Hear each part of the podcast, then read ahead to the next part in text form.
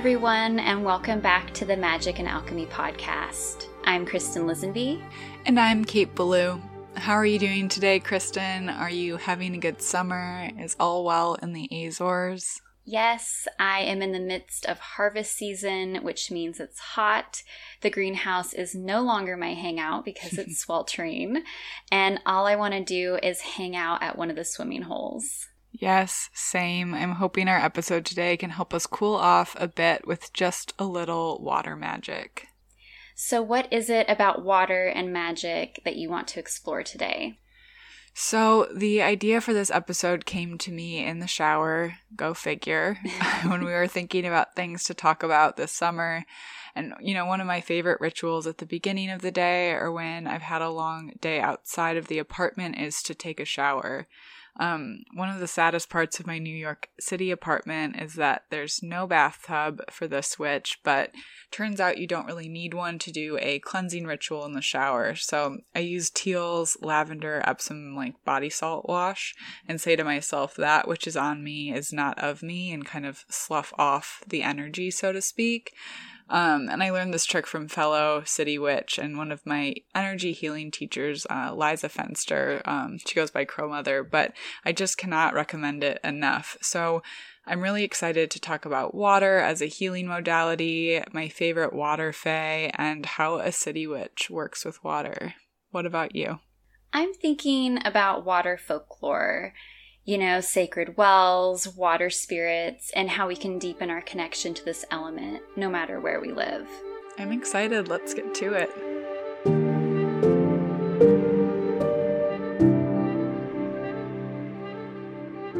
I came across a quote from writer Kahlil Gibran a while back that I think is the perfect way to start this episode. It says, There must be something strangely sacred in salt it is in our tears and in the sea. I really love this quote, and it's so true. The protective nature of salt is so potent, and it is beautiful that it's in both.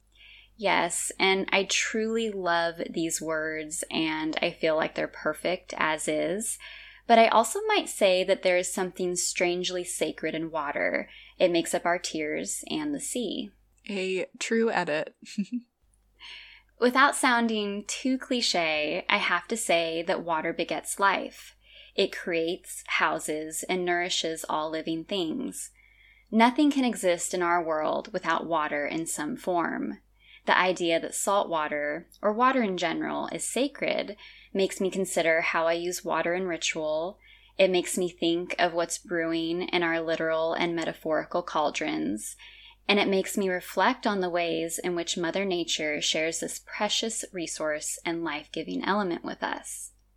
The Celts viewed water, whether that be seas, rivers, lakes, what have you, as liminal spaces, which might be why there are so many myths and legends that revolve around water. Liminal spaces are something we've been talking about fairly often lately, but if you're still not quite sure what we mean, just think of a liminal space as where magic and transformation takes place. It's an in between realm sandwiched between this world and the other world.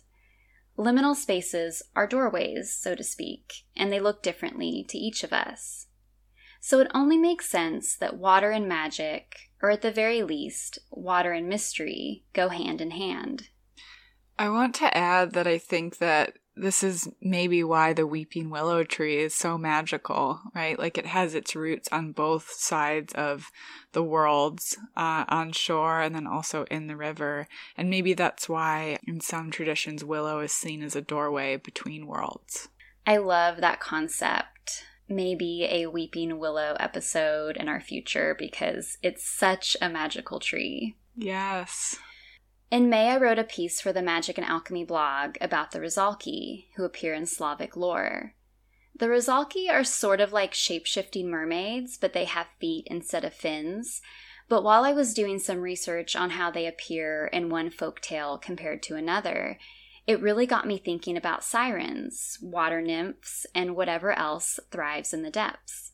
And the more I dug into the different water deities and spirits that exist in wells, rivers, the ocean, I started to wonder whether there was a connection between people dying in the water, whether that be dead sailors if we're talking about the sirens, or drowned women if we're thinking Rusalki, and their spirit being reborn. In other words, when you die in a liminal space, are you reborn as a demigod, or a monster, or some other type of non mortal entity? Mm, I love these questions, and I really loved your piece on the Rusalki. Thank you, Kate. So maybe you agree with what folklore suggests that if you die in a liminal space, you're reborn as something else. Mm-hmm. And most of the time, it's a good thing. These water spirits are wise and want to help. Off the top of my head, I think of the folk tale, The Horned Woman. Kate, have you heard this story? I haven't. Well, the short of it is that one day an evil witch with a horn on her head shows up at a woman's door. She invites herself inside and starts spinning on her wheel. Soon after, she's joined by 11 other women, so there's 12 in total, all of who have horns on their head. As they continue to spin, the woman starts feeling tired and sick and realizes that she's under a spell.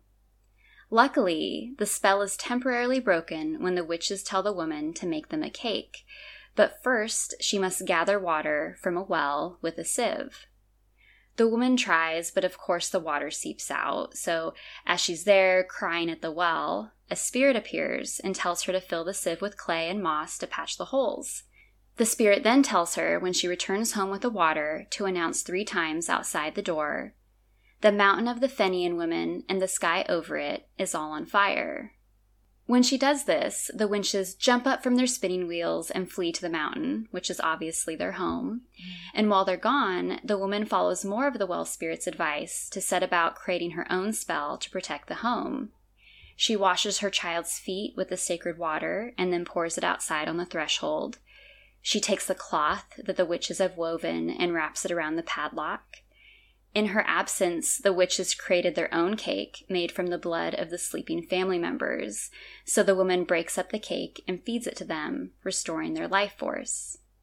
When the witches return, they then try everything to get the woman to let them back inside, but because of the well spirit's wisdom, they were forced to leave and never come back, all the while cursing the well spirit for sharing their secrets. Really love a helpful well spirit. Looking beyond the magical for a moment, wells are sacred for obvious reasons. Before modern luxuries like running water, the wells or aquifers or freshwater springs where you gathered water to cook and bathe, water your animals and garden, you know, literally everything were so important. If they dried up or got contaminated, that put your life at risk. My mother in law, who grew up in the house that I'm in now, long before the days of running water or bathrooms, has mentioned sacred wells to me on many occasions. Each freguesia, which is what they call the little villages here, has at least one fountain in the heart of town. Now they're just for show, but the one in our freguesia still has water trickling from the spout where people would go gather water for the home, and then there's a separate area where the cows or livestock could grab a drink, and a big pia or wash rock, literally the original laundromat right in the heart of town. Mm. And beyond that, I know I've mentioned before about the natural aquifer and cave that sits at the base of the mountain behind our house, which, according to local folklore, houses healing water.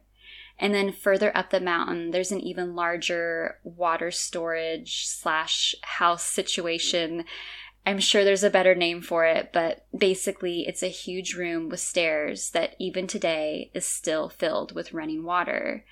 Supposedly, this is the original water storage for the entire town, and based on the size, it might even be a couple of towns. When I was exploring that area a few weeks ago, I came across these little stone structures hidden near an overgrown picnic area, and after some investigating and asking around, I found out that the town built these structures over areas where water was bubbling up from the earth. So they're sort of like mini wells, but not built so people could gather water like I thought. They were designed to protect the water because any area where fresh water emerges from the earth is considered miracle water. Mm.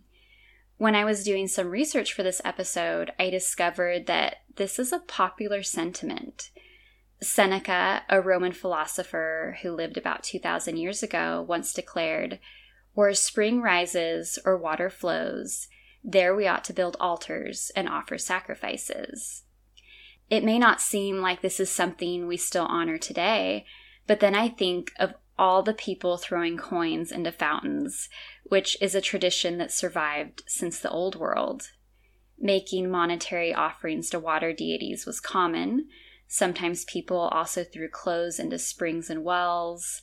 Other times it was personal items like pins or jewelry.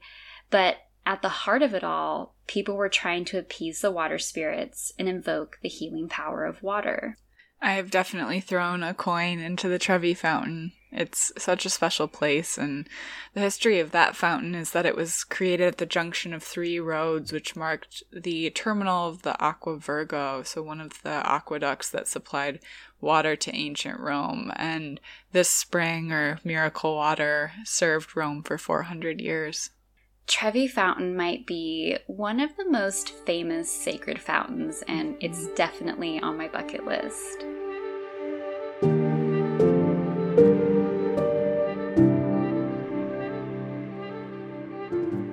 Our relationship to water is really interesting. Water is a big part of who we are because we rely on it for survival. And while it has the power to heal, it can also hinder us. And maybe it's only a hindrance when we're not willing to dive in to see what lies within.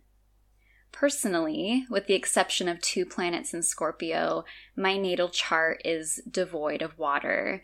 I am basically all earth and fire here, and I think being born and raised in California, that sort of feels fitting, you know? It's like, yes, we have these great beaches, but hardly anybody goes in the ocean.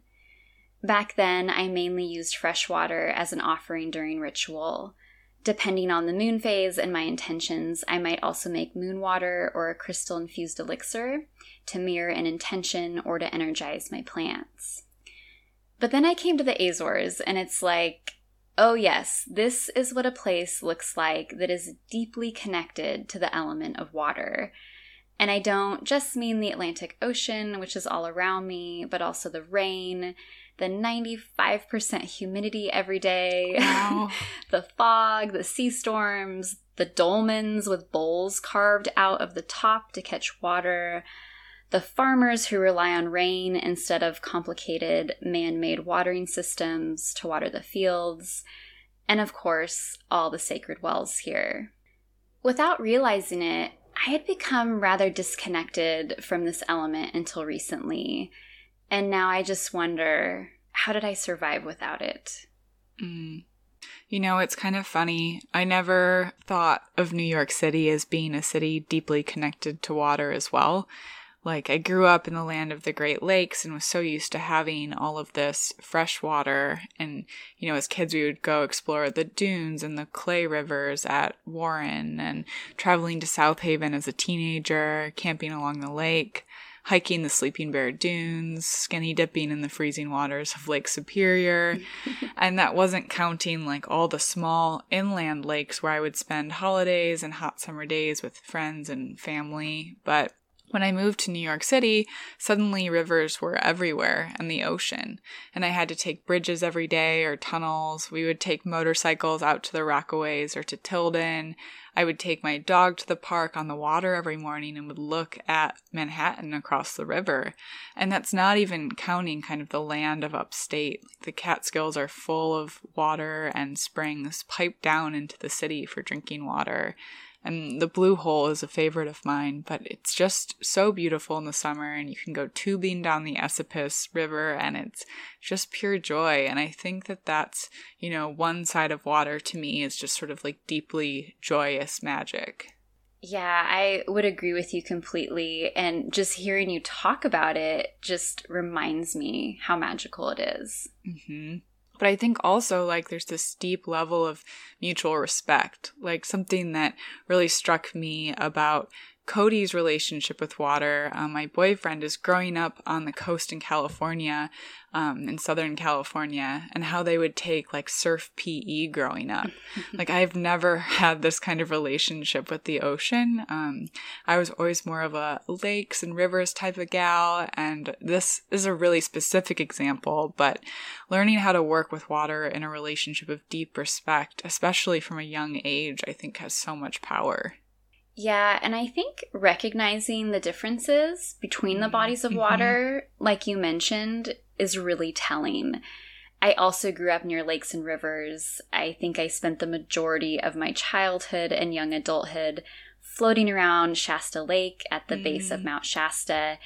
And it was so different than when I would cross the mountains into Humboldt to play in the ocean. Mm-hmm. And even now, when I swim in the Atlantic instead of the Pacific Ocean that I'm used to, I'm reminded how each body of water offers an entirely different experience, a new world to discover. Mm-hmm. And, you know, so many stories and folklore have this sort of dual sided nature to water. I think about the sirens in the Odyssey and how they have this sort of alluring quality to them that is also, you know, on the flip side, really about luring someone to their death. Um, and also water horses in legends like the Kelpies. So, a Kelpie or a water Kelpie is a shape shifting spirit that inhabits lakes in Scottish folklore. So, Kelpies are usually described as black horse like creatures able to adopt the human form. So some accounts state that the Kelpie retains its hooves while appearing as a human, leading to some associations with the Christian idea of Satan, um, as alluded to in Robert Burns in his poem Address to the Devil. But almost every sizable body of water in Scotland has an associated Kelpie story. I know that in the episode dedicated to As Above, So Below, Kate, you talked about other worlds and liminal spaces and parallel universes. You also wrote a beautiful piece on Selkies a while Thanks. back, which I love a good Selkie story.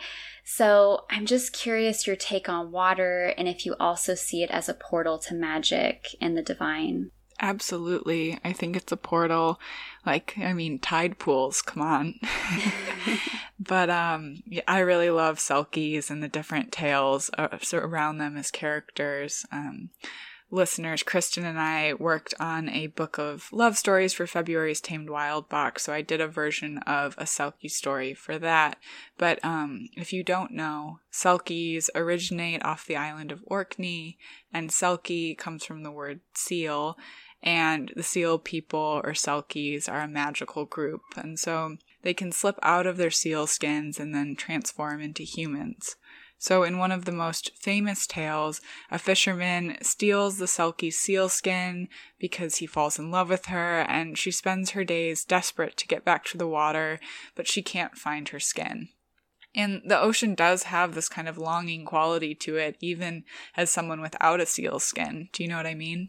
Yeah, absolutely. Perhaps one of the many appeals of a liminal space. Yes. And there's this Celtic musical my sister and I used to listen to on CD called The Seal Maiden by Karan Casey.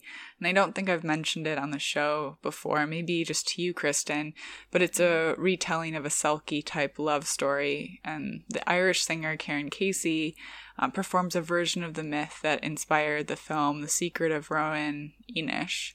And Casey tells and sings of a Selkie, a seal maiden who sheds her skin, is trapped in a human form, marries, and then has a son. So, born in the seal skin with the ocean in his heartbeat, the little boy is kind of destined to discover his dual nature and help his mother find her long lost home, too. So, if you have children, or if you don't, it's like the most fabulous thing. and it's on Spotify, people, so check it out. Yeah, and you know, I also think about the story of Melusine, who I wrote about in our Love Stories booklet. Melusine is depicted as a siren and a mermaid with a tail from the waist down. Um, and her story comes to us from French folklore, where a legend has it that Melusine and her two sisters grew up on the island of Avalon, where Morgan Le Fay, the great witch of Arthurian legend, also resided. So Melusine and um, Prince Raymond find each other one day in a forest, and like her mother taught her, she tells Raymond that he can't come into her chambers on Saturdays. Um, she brings great magic to his kingdom, gives birth to like 10 sons, and of course, Raymond disregards her wishes and enters her chambers on a Saturday, only to discover that she's half serpent and half woman. So the story goes that Melusine forgives Raymond only to hear him calling her a serpent woman behind her back. You know, classic male move here. Mm-hmm. and at this moment, she transforms into a dragon and flies away. So iconic. And you may recognize her from the Starbucks cup, actually. A fun fact. It's funny, I studied Melusine during college in one of my French lit classes, and I remember everyone sharing their opinion on why and how Melusine ended up as part of the Starbucks logo. I think the verdict is still out, but mm. back then the consensus was Melusine was a good luck charm.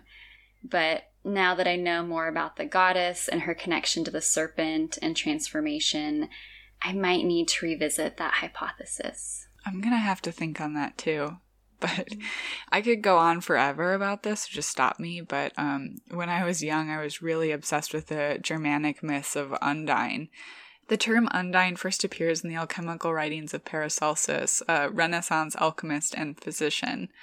Undine derives from the Latin word unda, meaning wave, and first appears in his book, uh, a book on nymphs, uh, sylphs, pygmies, and salamanders, and other spirits, and this was published in 1566. I had so many books and notes that I would scribble in my journal about elementals and would always be searching for salamanders when I was in the woods. There's this book series that I'll have to find that taught me all about these sorts of spirits when I was younger that I couldn't find while Googling, so I'm going to have to send my mom to the attic, so TBD on that. um, Another favorite water magic being for me is um, a water fairy or a water nixie.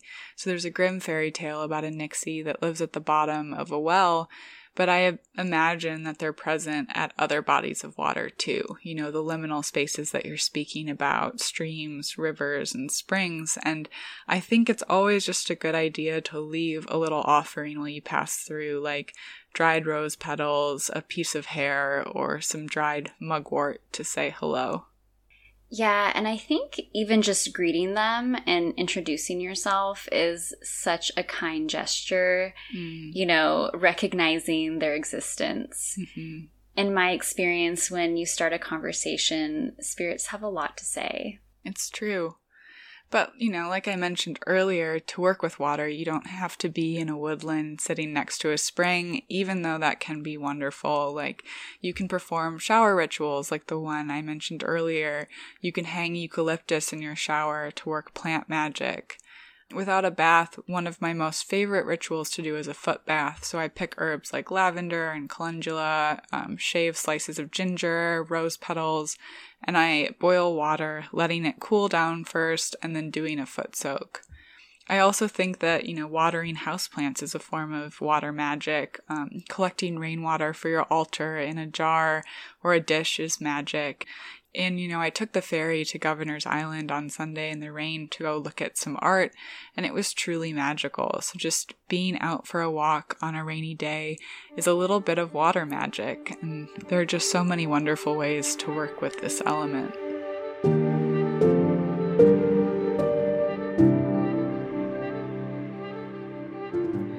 So, Kristen, if someone is feeling like they would like to deepen their connection to water, what would you suggest?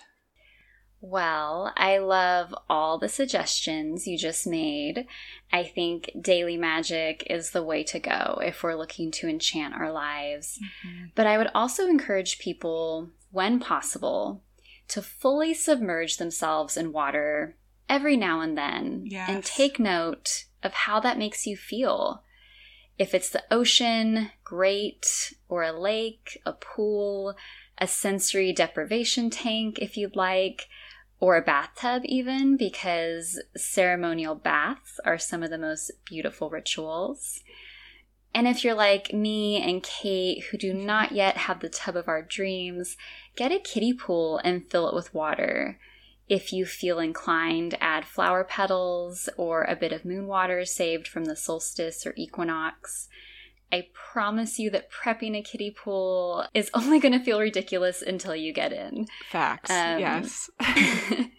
and as with any ritual, but maybe more so when we're working with an element that has been a bit absent or dormant in our life, having a pen and paper handy in case this connection triggers some memories or emotions that are worth remembering is really helpful. Thank you so much for joining us today on Magic and Alchemy, a podcast from Tamed Wild. Again, we're Kate Belew and Kristen Lisenby.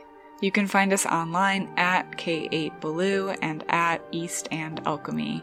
Send us all of your questions, comments, or just say hello via email at podcast at tamedwild.com. You can view all the amazing offerings from Tamed Wild on their Instagram at tamedwild or on the blog magicandalchemy.com. We'll be back mid September with weekly episodes just in time for the season of the witch. Just a reminder that magic and alchemy are always available to those who know where to look for it. So, mote it be or something better. Until next time.